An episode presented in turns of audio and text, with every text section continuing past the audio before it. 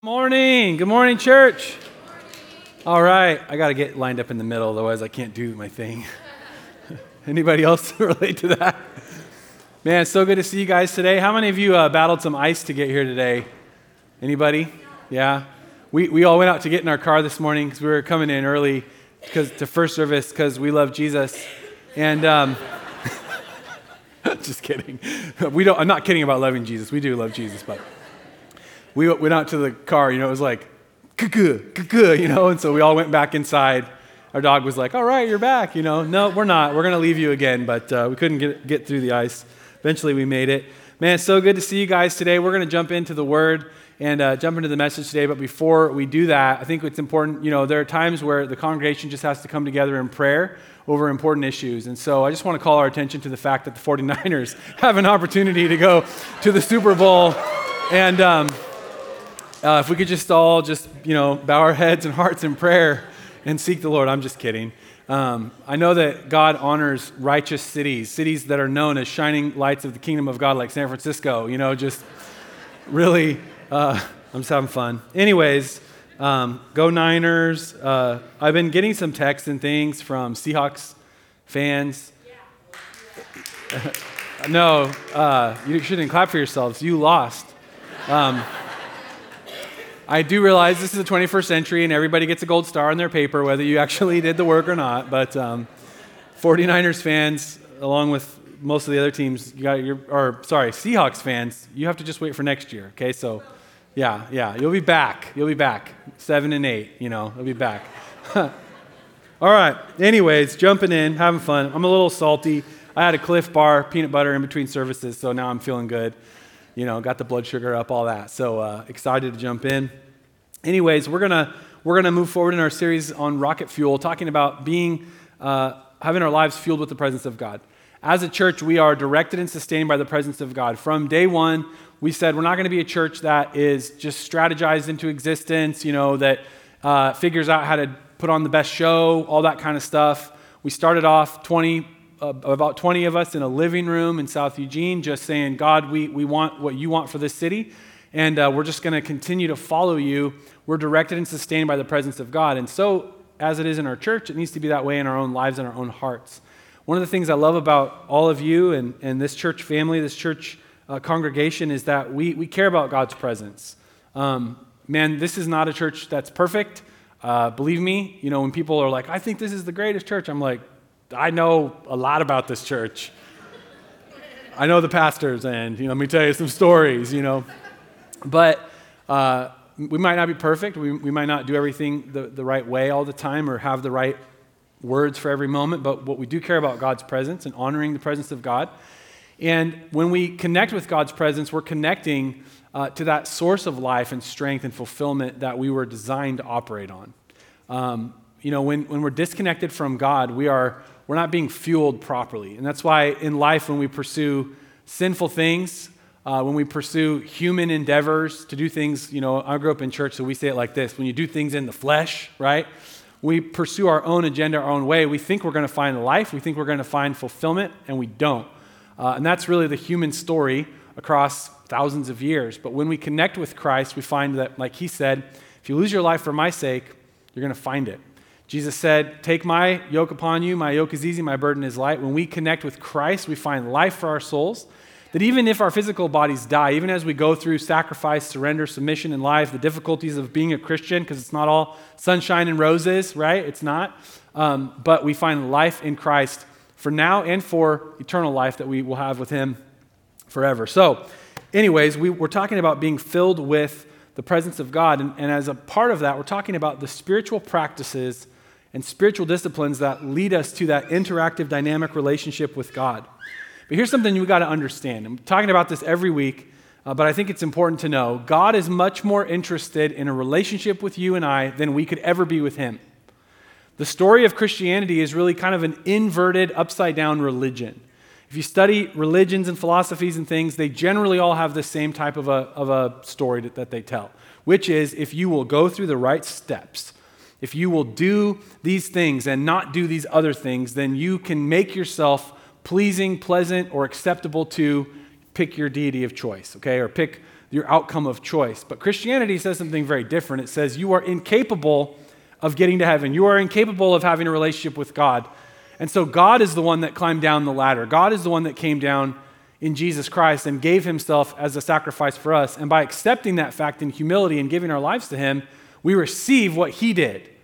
So in Christianity, when we, you know, rip open our shirt, we're not the one wearing Superman outfit underneath. It's Jesus, right? And that's the story of Christianity.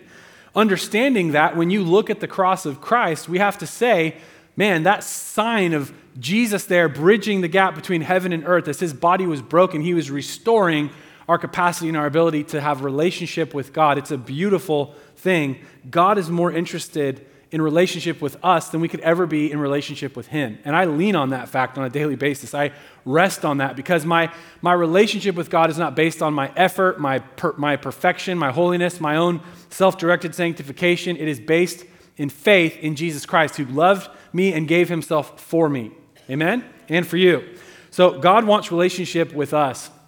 So as we talk about these spiritual disciplines and practices, we're not trying to add to what Christ has done. What we're saying is, throughout time, Christians for the last couple thousand years have developed these really important practices uh, that are like doorways and, and, and, and openings to connect with God. They're good practices. Last week, we started a, a few message series on hearing the voice of God. How many of you want to hear the voice of God?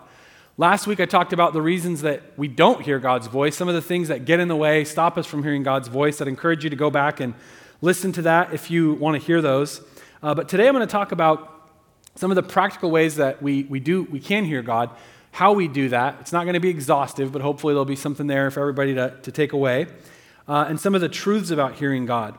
But I know for me growing up, I, I grew up in church. Uh, I'm a pastor's kid, um, and I turned out okay, I guess, because I've met a lot of other pastor's kids, and they usually are pretty messy, and I guess I am too. But, anyways, uh, I grew up in church, and I would always hear these stories you know, the preacher stories or, or these really holy kind of super Christians, how they would hear God.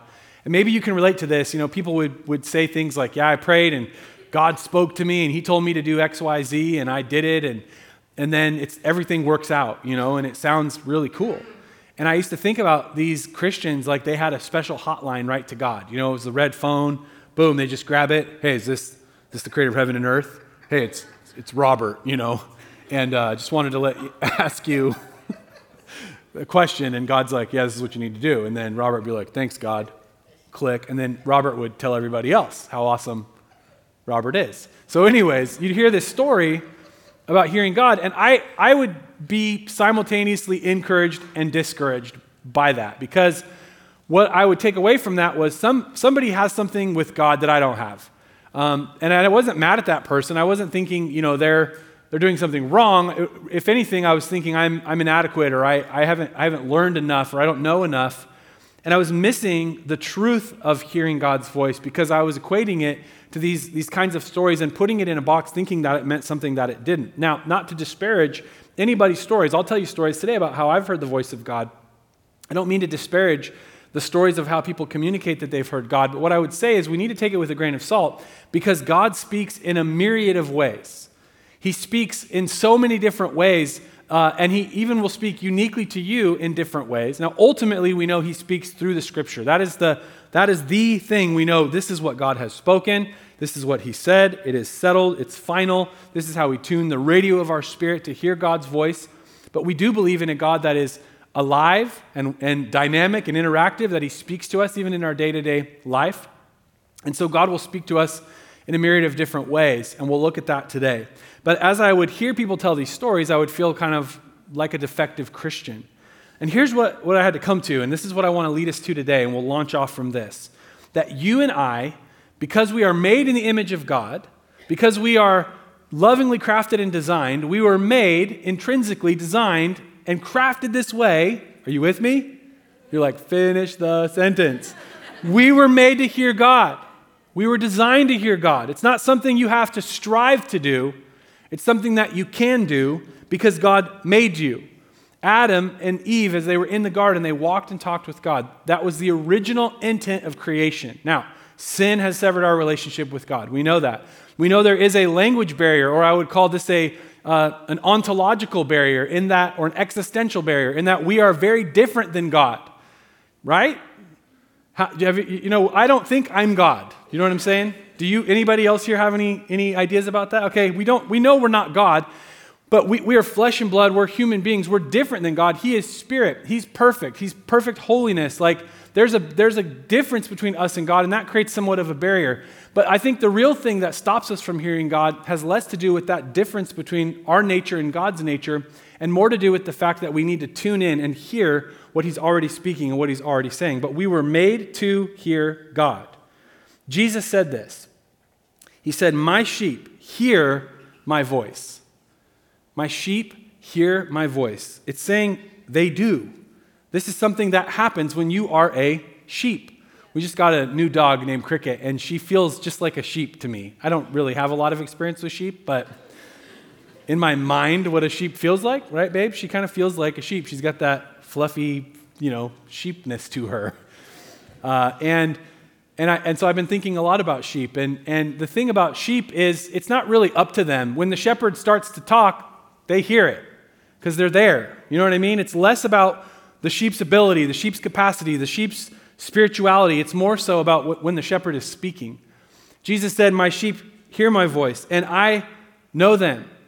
I'm, I'm grateful that in the Christian story, it's more about the God that knows me than, than me that knows God. Because if I was leaning on my ability to know God, my ability to understand God, my ability to connect with God, I'm pretty fickle and changeable in my emotions, in my, my feelings, all of it. But it's about Him knowing us, and I know them, and they follow me. Just speaking of a relationship and a relationship of obedience and connectedness. Hearing God is about relationship, it's about an ongoing conversation. Last week I talked about sort of the two aspects of hearing God. There's the first aspect of hearing God is about relationship. The second, and what I feel to actually be less important, is the, the, the aspect of guidance. And what's interesting is when we talk about hearing God, often what we are concerned with as human beings is that God would tell us what to do when we want to know what we should do.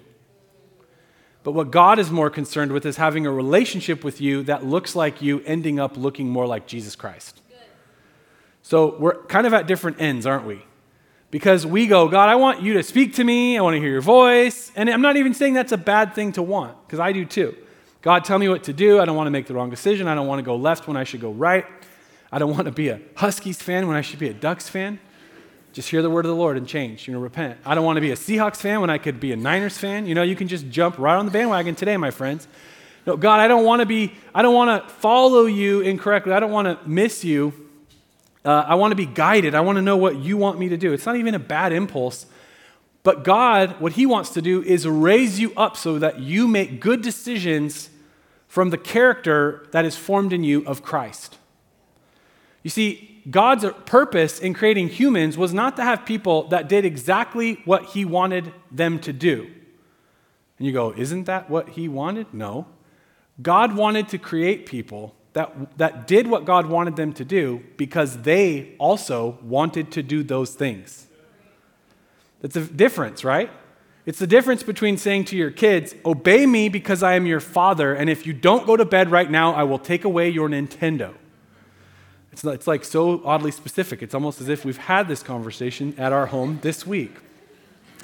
Yes, you will do the dishes, or you will not live here anymore. We will send you to Siberia. You know, they don't know that we can't do that, but you know, it's these kind of threats that we make. And, and yes, I, I'm glad when my children obey out of duty. I'm glad when they obey out of fear. I'm glad when they obey out of holy reverence for their father and mother, Jake and Bethany, who art in Eugene. You know, I'm glad for that, but what I desire ultimately is that when the scaffolding of my parentage, the scaffolding around their character that's being formed is gone, that the imprint of righteousness and good decision making would remain. And this is the salient point that God is more concerned with forming your character than giving you the answers to the test.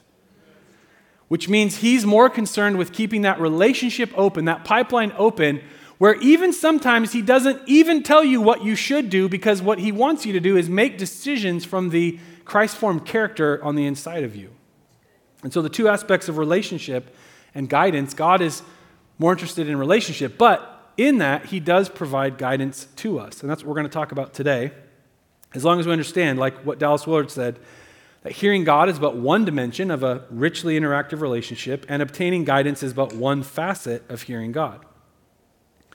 So let's talk about three truths about hearing God today. Last week, again, we did the first part of this message Why don't I hear God? What are some obstacles? Go back and check that out. But today, let's talk about the truth about hearing God. Number one, because God loves you, he will guide you. When it comes to relationship, the most, I, don't know if I'd say it's the most important, but it's up there. One of the most important things about a relationship is trust and believing in and trusting the character of the other party in a relationship. Uh, Bethany and I, in our marriage, we have a, we have a really good marriage, um, and we've worked hard on it because when we started in 2007, um, we loved each other a lot, but we didn't communicate very well, and we fought a lot. A lot of people are like, oh, remember the first year of marriage? It was so wonderful.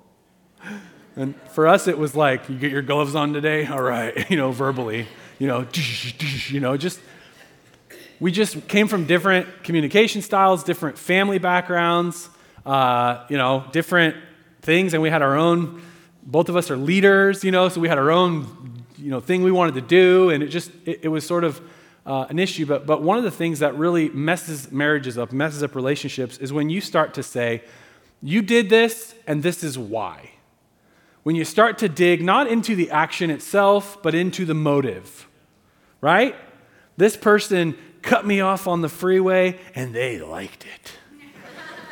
they thought they were Mario Andretti out there, and all they were was Karen in a minivan, you know? and we start to ascribe motives, and we start to we start to disparage, perhaps even unintentionally, the character of the other person by digging into motivations or trying to, uh, trying to kind of have both sides of the argument figured out in your own head. So then when the other person says, hey, I didn't actually mean it that way, we go, yes, you did.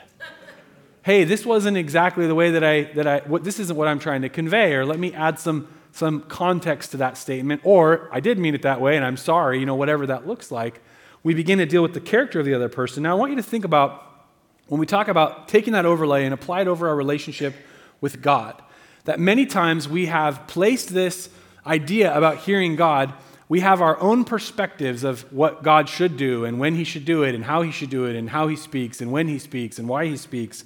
And what we step into is we begin to disparage the character of God because God didn't move or speak in the way that we thought or wanted Him to, or on our terms or in our timing. And so when it comes to guidance, we go, God, I'm asking you a question. I prayed 30 seconds ago. You didn't answer me. You must not love me.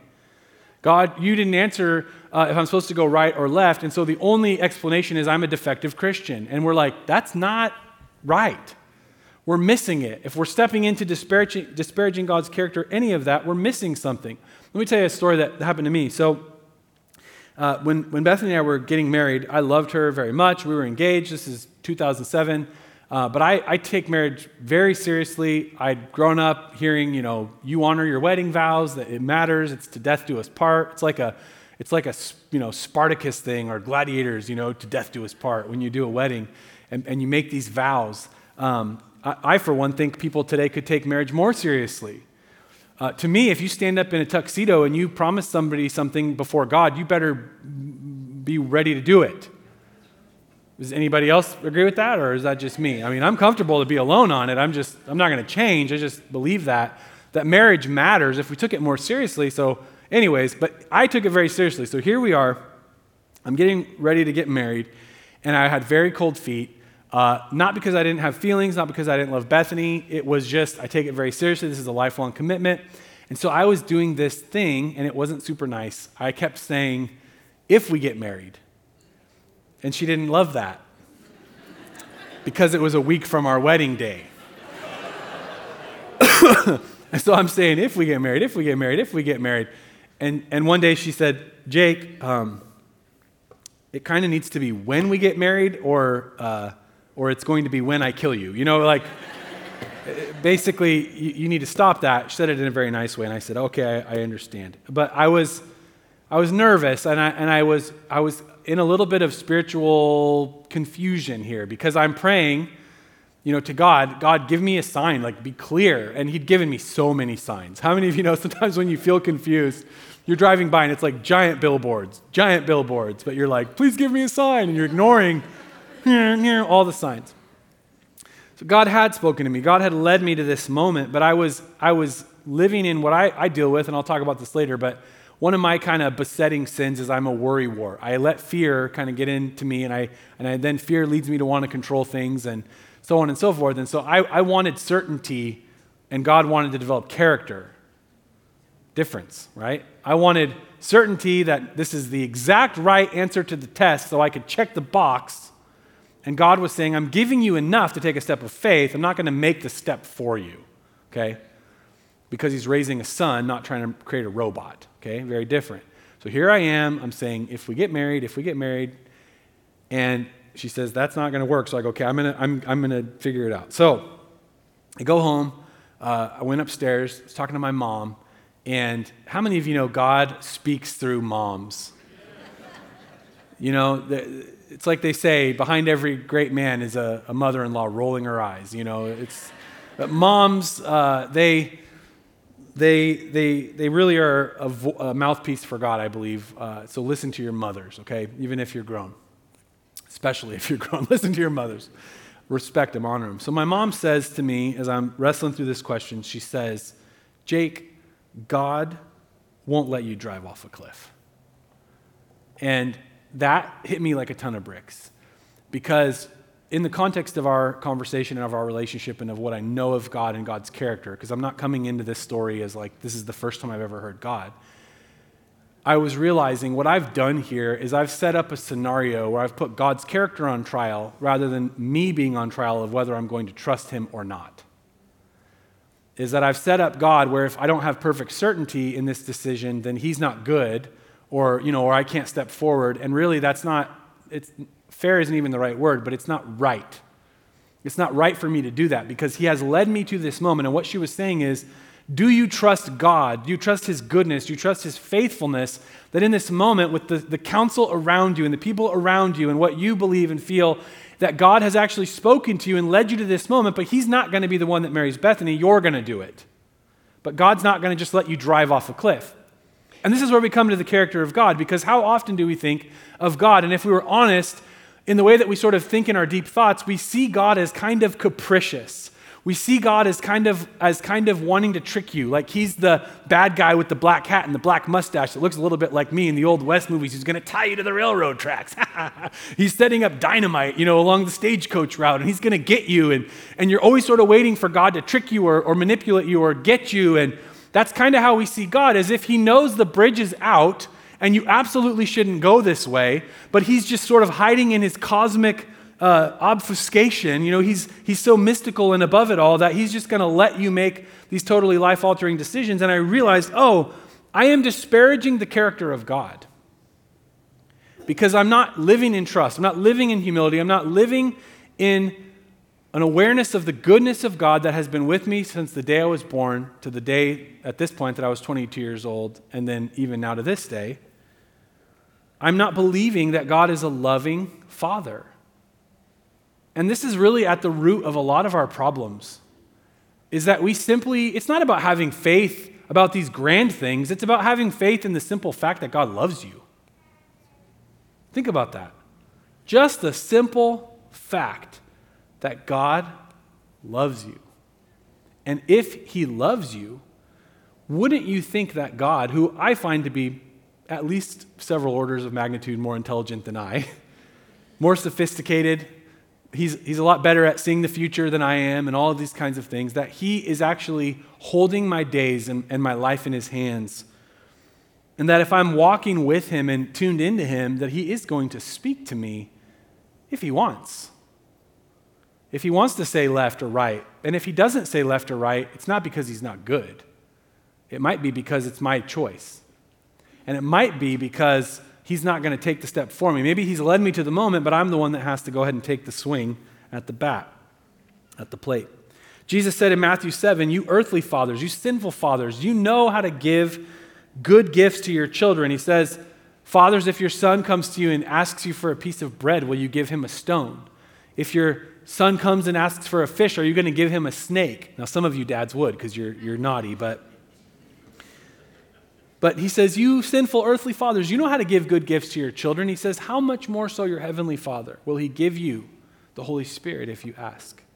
God knows how to give you good gifts. Because God loves you, he will guide you. So, in those words that my mom gave me, God won't let you drive off a cliff. Here's what I heard I heard God speak to me Son, I've brought you to this place. Son, I've led you to this moment. Son, I've prepared your character. Son, I've prepared the character of your bride. Son, I've brought you to this moment in life. Is there danger? Is there risk? Is there adventure? Is there uncertainty? Absolutely. That's what makes life worth living. That's where the formation of Christ like character is going to happen. Because, see, if God showed me the first year of our marriage, how we almost called it off two weeks in in Ireland because we, we were so tired and crazy and disoriented in our heads, and I was being such a jerk. And Bethany literally was thinking, Have I made a mistake? Have I made a mistake? And two prophets came to this in place and they said directly, They're like, Jake and Bethany, come up here, sit here. Uh, you haven't made a mistake. Is that you, God? you know? They said, You guys are like the big gear and the little gear. That if you're off, it's really bad. But when you're on, good things happen. One of you is like the horse, one of you is like the cart. You got to work together, you know? And we had to hear God. But if He had shown me the whole road, I might have opted out. Does that make sense? I'm not saying I would have, I'm just saying maybe. What God did was He, gives, he gave me enough light for me to take the next Christ formational decision and next step in the journey, okay? Because God loves you, He will guide you. But see, again, it's trusting in the character and the nature of God. Number two, you don't miss God by accident, only on purpose. Let me just get this idea out of your head, take it away from you if I can, that God, again, is sort of capricious and, and laughing at you and snickering because he, he tricked you and you missed the turn you were supposed to take. You know, you were supposed to get off at this exit, but you just kept driving to the bridge that was out. No. Um, God, He speaks clearly uh, he speaks in a bunch of different ways, which we'll talk about, but he does speak clearly, and we don't miss him by accident. We only miss him on purpose. And here's what I mean when we engage in sin, self will, selfishness, what does that do? It blinds us from seeing God's purposes and guidance. Because if you think about it, what God's trying to do is form in you the same desires he has.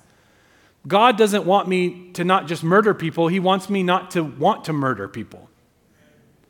Um, and so when I want to murder people, which, in case anyone's wondering, is not a very common, you know, thing. But when anger is in my heart, when wrath is bubbling out, and all of that, it's, it's actually concealing and, and, and obfuscating the clarity of what God is, is up to and, and doing.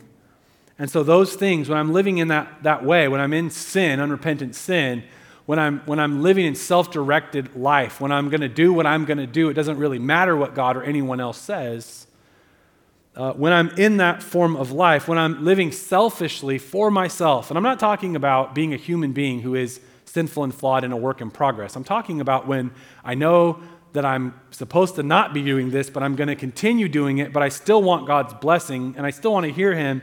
You're, you're living in cognitive dissonance, okay? This is what's happening. That's what I'm describing here. Those things don't happen by accident. You don't accidentally decide on a Tuesday morning to wake up and just be completely a prideful jerk and just, and just knowingly destroy relationships and hurt people and live selfishly and live greedy and oppress people and abuse and, and do that. You don't just wake up on a, on a Thursday and it's like, well, I, I, fe- I accidentally decided to create my whole business to, to just completely be built on the backs of people that I'm oppressing. I, you don't just accidentally wake up one day and just like, I guess I, I fell into just being abusive in my words towards my wife and being unkind and, and hostile. No, you, you choose those things. You develop those things. You cultivate those things. Those are the fruits of seeds that you planted a long time ago that you've continued to feed, that you've continued to water, that now have grown, and those things get in the way of God's guidance in your life. But oh, the beauty of the cross and the grace of God that when you cry out to Him, He comes in like the heavenly gardener and begins to rip weeds out of the garden of your life so He can get His voice to you and speak to you. I mean, how beautiful our God that when we repent, He just comes in like a hurricane and just wipes all that out. And we can hear His voice again. It's interesting to me that some of the times we hear God the clearest are in our times of crisis and suffering. Why is that? Perhaps because there is no artifice that's now built upon the place that allows us to hear him. It's like all of the illusion of safety, all of the illusion of self directed life, and all of the illusion of wealth, and all the illusion of health, or whatever it is, is sort of out of the way. And so when you're kind of naked before Him, your ears work really good. But what if we didn't have to always only hear God when we were in abject suffering? And we don't. But we don't miss God by accident, only on purpose. And that's something I think that's important to know. And again, it's rooted in the character of God. If you're wanting to hear, if you're living in humility and you're saying, God, I'm listening, I'm, I'm, I'm aware, I'm at least quiet and aware that you could be speaking, you're not going to miss him because he's not, he's not trying to let you fall into traps. In fact, he's watching out for you and helping you. I just read a story about a man. Uh, this morning I was reading this story that he, uh, he, had, he had been developing and cultivating the, the ability to just hear God's voice, just, just really wanting to hear God's voice. And one of the ways that he, be, that he realized God would speak to him is that was through the, the desires of his heart. And I think he shared that verse in Psalm 37 that says, If you delight in the Lord, he will give you the desires of your heart. And he said something really good. He said, I realized that verse wasn't about God giving me what I wanted. It, it, what the verse is actually saying, and I believe this, is he said, is if I learn to love what God loves, I'll get it. And so he said, in my life, as I began to tune into the voice of God and begin to live that, that spirit directed life, I would find that what my desires would go towards and what would, they would oppose would often be how God would guide me. And so one day he was going to return to, I think, Costa Rica or Puerto Rico or someplace uh, in Central or South America on this mission trip, and he was excited about it. He was going to go do ministry there. He had gone the year before. And all of a sudden, just like his heart went cold, like he did not want to get on the airplane, did not want to go, just and had no desire for it. And he was shocked. He, he was thinking, There's no reason. Why do I feel this way? I need to go there. I'm called. I'm the minister. I'm going to preach. And he could not shake it. He just, boom, I do not want to go. I do not want to go. So he said, I've, I've learned to, to hear the voice of the Lord through the desires of my heart. Like I'm aligned with what he wants to do. Normally, God would want me to go and preach or whatever, but I, I don't want that. And he didn't get on the airplane, and the plane crashed. And 169 people died. And then everybody else's theology is like, what about the 169? Like, what about them, you know? But that's another question for another sermon. But the, the story is kind of remarkable to me because he said, you know, I, I, I, was following that, that impulse, that leading of the Lord. Again, not accidentally, you know, there's purposefulness here. The third truth about hearing God is this God speaks in many different ways. Because often we're waiting for that audible voice, we're waiting for the sign in the clouds. But like that story with Elijah, he's on Mount Sinai and the Lord wasn't in the whirlwind, he wasn't in the fire, he was in that still small voice. So we need to become acquainted with the way God speaks to us. God can speak in so many different ways. How do we hear God? Let me give you a couple of points here and we'll head out and watch the 49ers make it to the Super Bowl. Number one, we need to get into the Word of God.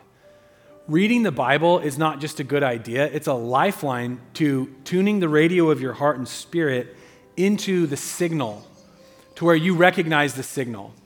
I don't know if any of you drive around at Christmas to look at Christmas lights, but the houses we really like are the ones where they have it tuned into the radio station. So you pull up and they say, hey, turn to 99.1 or whatever, and you tune it in, and then it's like, you know, Manchester, what's that orchestra that rock and roll? Manchester Steamroller, Mannheim Steamroller, whatever. What's it called? The Man Trans Siberian Orchestra. Okay. No, that's the wrong one. But, anyways, but that's good too. You're right. We're both right. Just, you don't have access to my brain, but neither do I, so it doesn't matter. Um, at the Christmas lights show, and you tune into that radio station, and, and that one band plays music, and it's this Christmas music, and all the lights are dancing, and the experience is amplified when you're tuned into the right station. Because I love, you know, some jingle bells and some old classic Christmas songs, but until you get to the right station and you tune in to hear, it doesn't really line up and become clear. And what happens for many Christians is they're, they're, they want to hear God, but they're not tuning into the right radio station because they don't know the signal. When you read the Bible, when you read the scripture, you, that is the number one way to know Him. Knowledge of scripture is knowledge of Christ.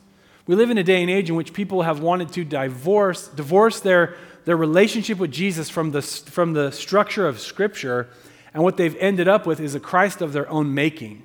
See, if you look at your Christ, if you look at your Jesus, and they look just like the social reformers on Twitter or Instagram, you probably have created Christ in, in another image. You've crafted an idol. You have to go back to the Christ of Scripture. Amen? When you know the Christ of Scripture, you know the real Christ, and now you, have, you can tune in the radio of your spirit, of your heart, to hear the voice of God.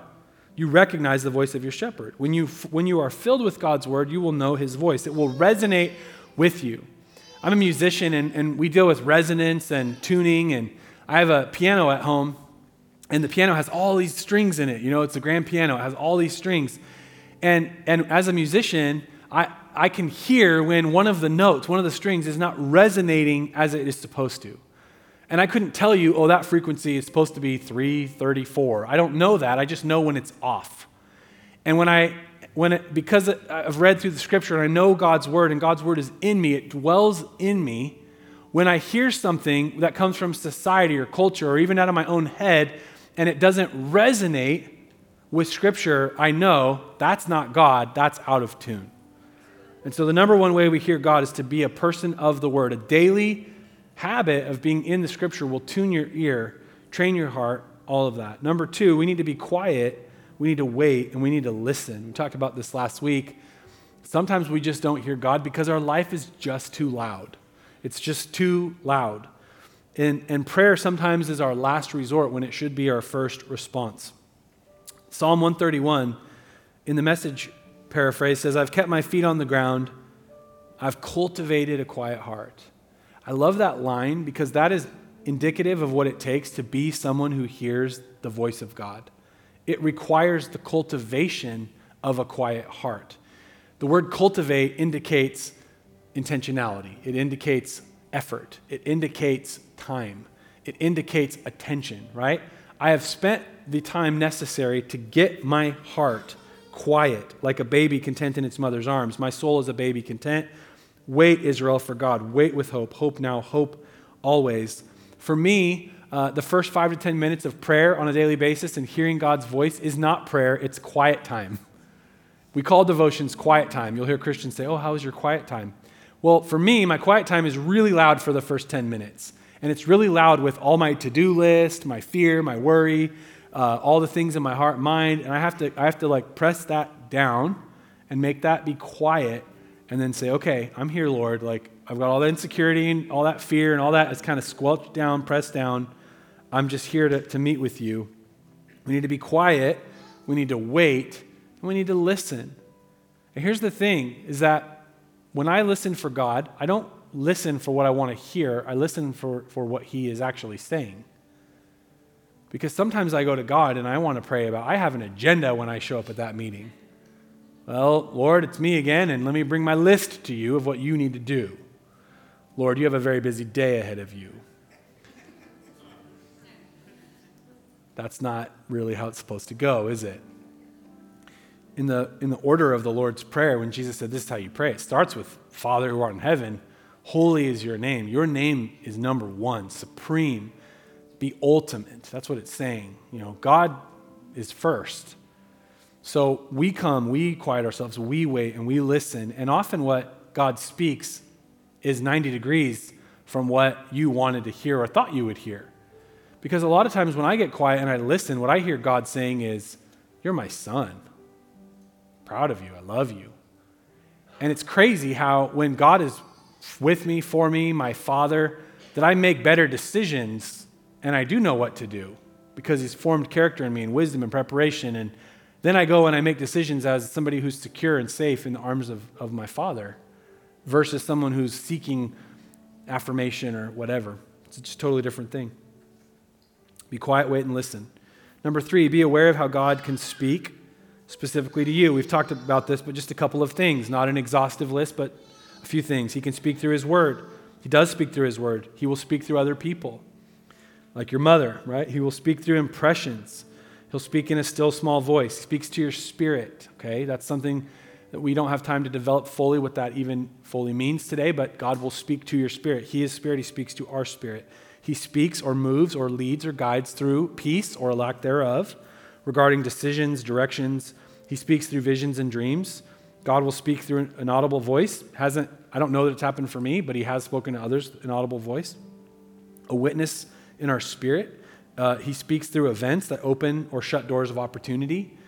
Uh, there's a lot of different ways God will speak.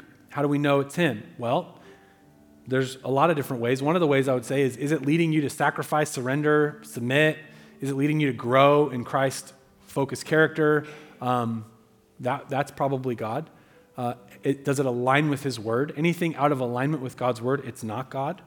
Um, God will speak through even our own thoughts. Oftentimes, when God leads and guides, it sounds like your thoughts because God always works incarnationally. When He wanted to save the world, He becomes a man, steps into human flesh, and saves the world.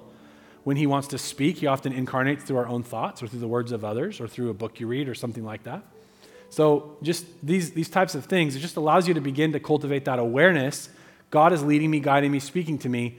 Um, begin to tune into His voice, but He can speak in all these different ways. Number four, practice obedience. As we hear God speak, if He does say to do such, such a thing, then do it. And become a person who habitually follows the voice of the Lord rather than ignores or delays or so on and so forth.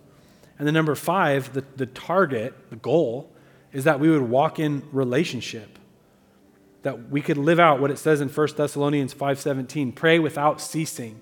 This isn't speaking of getting down on your hands and knees and and saying 17 our fathers or something. That's not what Paul means here. He's talking about a conversational, dynamic, intimate relationship with God where we acknowledge the Lord in all our ways. Where life is something you live with God, not for God, not to get away from God, but you live life with God. And, and you're walking with Him in that restored relationship that He made you for because He wants to start a conversation with you that never stops. And that conversation is the lifeline, the strength. Yes, he's going to guide you. We'll talk about that even more next week. But more importantly, he's going to form you. He's going to he's going to change you. He's going to he's going to love you. He's going to hold you. He's going to move through your relationship with him. Amen. Amen. Let's bow our head and close our eyes today as we get ready to close. If you're here today and you say, Pastor Jake, I want to have that relationship with God. I want to have that conversational intimate relationship with God, but I have not placed my faith in Christ, this is the perfect moment to start the journey of following Jesus. And I say it that way start the journey because salvation happens in a moment and it's lived out in a lifetime. Jesus calls all of us to receive him as both Savior and Lord. And he invites us to follow him in a journey of discipleship. And so in this moment, you can pledge your faith, pledge your allegiance, say, Jesus, I confess you as my Lord and Savior, I repent of my sin, and all of God's power and salvation power comes into your life at that moment. But He leads you on a journey of following Him with your brothers and sisters inside the, the, the church, inside the household of faith. So if that's you today and you say, Pastor Jake, I want to start my journey of following Jesus, would you raise your hand so I can see? Just lift it up, be bold. I'm not going to call you out or embarrass you. We're just going to pray with you. Thank you so much. That's awesome. Just lift it up, I want to follow Jesus. Awesome. Awesome. Thank you. Thank you. Thank you. Awesome. Very good. All right, let's all pray this prayer together. Dear Jesus, I put my faith and trust in you and in you alone. Thank you for saving me. Thank you for giving your life for me at the cross. I give you my heart. I give you my life. I receive you as my Lord and Savior. In Jesus' name, amen.